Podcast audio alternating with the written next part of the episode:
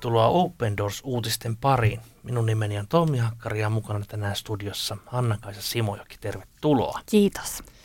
Tänään saamme sukeltaa Open Doors-uutisissa Niniven tasangolle. Saamme olla lähes Joonan jäljissä katsomassa, miten kristityt ovat palaamassa takaisin tuhotuille kotikonnuilleen. Open Doors tekee työtä kristittyjen vainojen parissa, koska peräti 245 miljoonaa kristittyä kokee vakavaa vainoa vain yhden nimen, Jeesus-nimen tähden. Open Doors haluaa auttaa, tukea hyvin monipuolisesti vainottuja kristittyjä. Näin voit sinäkin rukoilemalla ja antamalla omastasi. Pidemmittä puheitta lähdemme kuitenkin Niniven tasangolle katsomaan, että mitä kristityille siellä kuuluu tällä hetkellä. Niiniven tasangon kristityt ovat kiitollisia siitä, että ovat voineet palata sinne ISISin pidettyä suuria osia alueesta hallussaan parin vuoden ajan. Open Doorsilla on ollut tärkeä rooli sekä kristittyjen palussa koteihinsa että heidän evakkovuosiensa aikana. ISIS valtasi ensin Mosulin ja sitten suuren osan Niniven tasangosta kesällä 2014. Kymmenien tuhansien kristittyjen oli paettava kodeistaan. Open Doors alkoi auttaa heitä lähes välittömästi. Nyt yli 8000 perhettä on palannut takaisin Niiniven kristittyjen kyliin ja heille on rakennettu yli 1200 uutta taloa. Eräs kylistä on nimeltä Bartella – Sinne on Open Doorsin yhteistyökumppaneiden avulla palannut 300 perhettä. Vartellan talojen seinät on maalattu tuoreella maalilla, joka peittää nyt ISISin iskulauseet.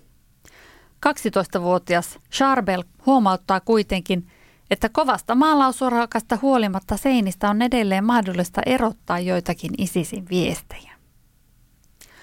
Charbel on liian nuori muistaakseen paljonkaan yöstä – jolloin perheen piti paeta Bartellasta Erbilin kaupunkiin. Siellä he majoittuivat ensin teltassa. Myöhemmin heillä oli mahdollisuus vuokrata kaupungista asunto. Koko ajan he rukoilivat, että voisivat palata kotikylään. Kun kotikylään palaaminen sitten mahdollistui, perhe kauhistui ensin näkemäänsä siinä määrin, että puhkesi itkuun. He näkevät ympärillään paljon tuhoa. Oma talokin oli kurjassa kunnossa. Lisäksi sieltä oli varastettu tavaroita, kuten rahaa ja pelikonsoli. Nyt perheen koti on kuitenkin kunnostettu Open Doorsin avulla ja Charbel sanoo sen olevan kauniimpi kuin koskaan ennen. Kaikki ei kuitenkaan ole niin kuin ennen, koska kolme Charbelin kavereista on muuttanut pysyvästi ulkomaille. Charbel pohtii kertomusta Jeesuksesta ja opetuslapsista myrskyssä. Se rohkaisi häntä hänen ollessaan poissa Bartellasta. Jeesus nuhteli opetuslasten vähäistä uskoa. Charbel tietää, ettei meidän tarvitse pelätä, koska Jeesus on kanssamme. Nyt Charbel toivoo, että kylän peruspalvelut, kuten vesi ja sähkö, saataisiin kelvolliseen kuntoon. Charbelilla on muitakin unelmia. Hän haluaa isona lääkäriksi. Hän onkin luok- luokkansa paras oppilas – itse asiassa hän on koko kylän lahjakkain koululainen. Vanhemmat säteilevät onnesta kertoessaan tämän.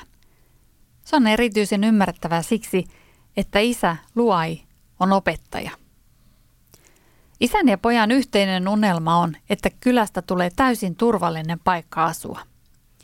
Isä muistelee ja kaipaa monia ihania ihmisiä, jotka ovat muuttaneet pois sieltä. Kylässä asuu sekä muslimeja että kristittyjä. Charvelin mielestä kaikkien lasten tulisi rakentaa kylän tulevaisuutta käsikädessä. Luai selittää, että Bartelan kylä on perheelle hyvin rakas. Se on heidän synnyinpaikkansa. Erbilistä paluuseen oli kyllä myös käytännön syy, sillä perhe joutui maksamaan kaupungissa erittäin korkeaa vuokraa. Kylässä isällä on myös työpaikka. Isä ei ole huolissaan siitä, mitä hänen poikansa voi kasvaa kristityksi muslimienemmistöisessä maassa. Hän selittää perheensä eläneen aina läheisessä yhteydessä kirkkoon, jossa hänen poikansakin voi saada kristillisen kasvatuksen. Hänen mukaansa kristityt tunnetaan siitä, että he rakastavat lähimmäisiään ja ovat valmiita jakamaan omastaan. Siksi hän ei näe myöskään koulussa opettamiaan muslimilapsia uhkana. Hänen johtotähtenään työtehtävissä on rauha. Luai suree sitä, että niin moni kristitty on viimeisen kymmenen vuoden aikana painut Irakista. Hän haluaa kristinuskon säilyvän siellä. Niin, yhteisö on lyöty täysin hajalle. Ystävät, naapurit, vanhat kaikki tutut ovat muuttaneet ympäri maailmaa pakolaiseksi. Osa heistä palaa, osa ei koskaan. Kestää varmasti lukemattomia vuosia, su- jopa sukupolvia, että heidän kylässään tavallaan se vanha hyvä aika palaisi. Mutta kuitenkin on upea nähdä, että ollaan saatu aloittaa siis jälleen rakennusta täysin maahan lyödyssä irakilaisessa kylässä. Ja Irakissahan on tapahtunut, voidaan sanoa, merkittävää parannusta kristittyjen aseman suhteen. Nimittäin vielä vuonna 2016 Irak oli kristittyjen vainoja mittaavan World Watch-listan sijalla kaksi. Eli heti Pohjois-Korean jälkeen kaikkein vaikein paikka olla kristityille. Ja tämä oli juuri nimenomaan ISISin harjoittaman terrorin takia. No nyt ISIS on ainakin toistaiseksi, Jumalan kiitos, lyöty ja vuonna 2019 Irak sijaitsee sijalla 13.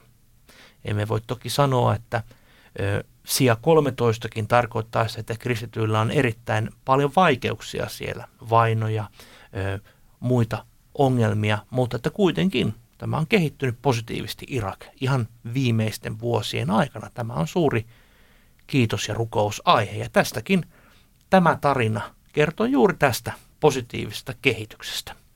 Ja vaikka tässä, tästä kuultiin, että, että sieltäkin heidän kylästään on, on kovin moni kristitty äh, jäänyt muualle asumaan ja mikä, se on mon, se palanneille kristityille vaikea tilanne, että, että kristittyjä on vähän. Mutta oli hienoa kuitenkin kuulla, että tässä Bartelan kylässä muslimit ja kristityt, kristityt elävät kuitenkin rauhassa ja sovussa ja rakentavat yhdessä sitä kylää jälleen. Tämä on aivan ensi, ensisijaisen tärkeää, että usein, usein kun mekin äh, luemme näitä uutisia, raportteja eri maista, missä kristittyjä vainotaan, niin tämähän on ihan A ja O, että pystytään elämään rauhassa.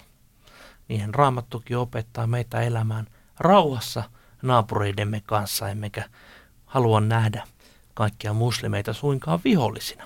Että tämmöiset ISISin kaltaiset ääriliikkeet, toki heidät voidaan, voidaan ihan hyvällä syylläkin nähdä vihollisiksi ja olemme toki onnellisia, että heidät on nyt syösty vallasta ja siellä on vapaammat ajat, mutta että ihan tavalliset musliminaapurit on hyvä nähdä nimenomaan ystävinä.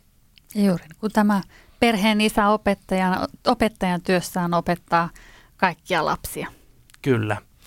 Tämä on koskettava tarina siitä, että todella ainakin itselle, että kun välillä tuntuu, että kun näitä kristittyjen vainojen asioita, niin kuin näitä artikkeleita lukee ja tutkii, että tämä on toivotonta, niin tämä oikein oli toivoa herättävä artikkeli. Todella, että meidän työllä, mitä me tehdään, rukouksilla, teidän hyvät kuulijat, rukouksilla, avulla, ne on saatu pysyviä vaikutuksia tämänkin perheen ja tämän kyläyhteisön elämään. Ja uskon näin, että, että ne rukoukset on todella kuultu.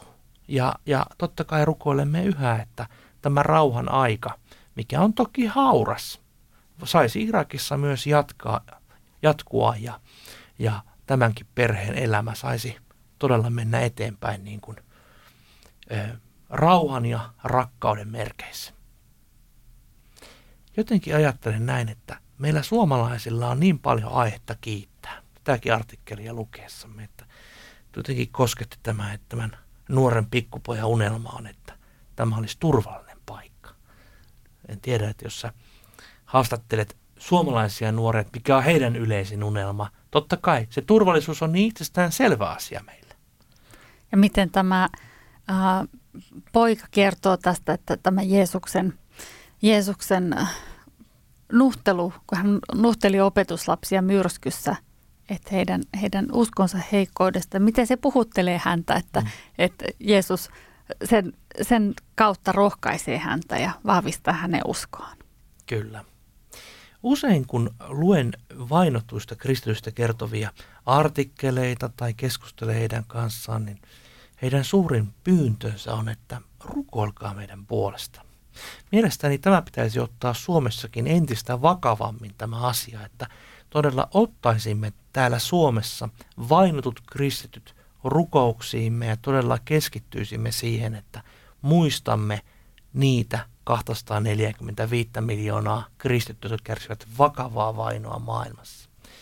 Haluamme noudattaa toteuttaa heidän toivettaan ja hiljentyä nyt sinun kanssa hyvä kuulija rukoukseen.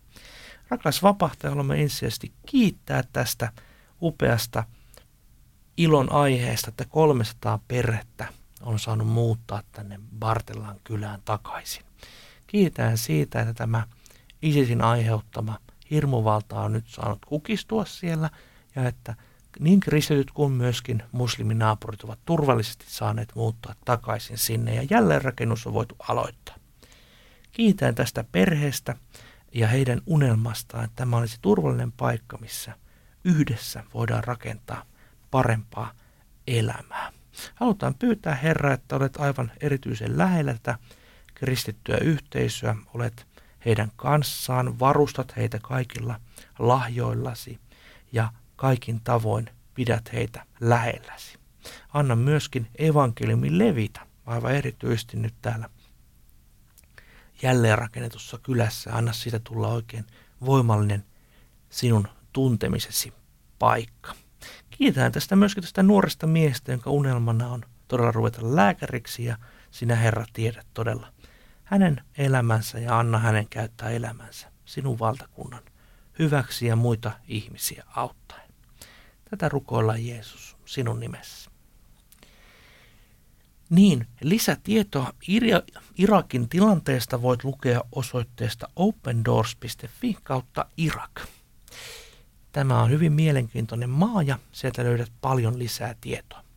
Jos sinulle ei vielä tule Open Doorsin ilmaista lehteä, joka julkaistaan neljä kertaa vuodessa, sinun kannattaa tilata se osoitteesta opendoors.fi kautta liity. Sieltä saat lisätiedot, miten ilmaisen lehtemme saat kotiisi kannettua. Tässä olivat tämänkertaiset Open Doors uutiset.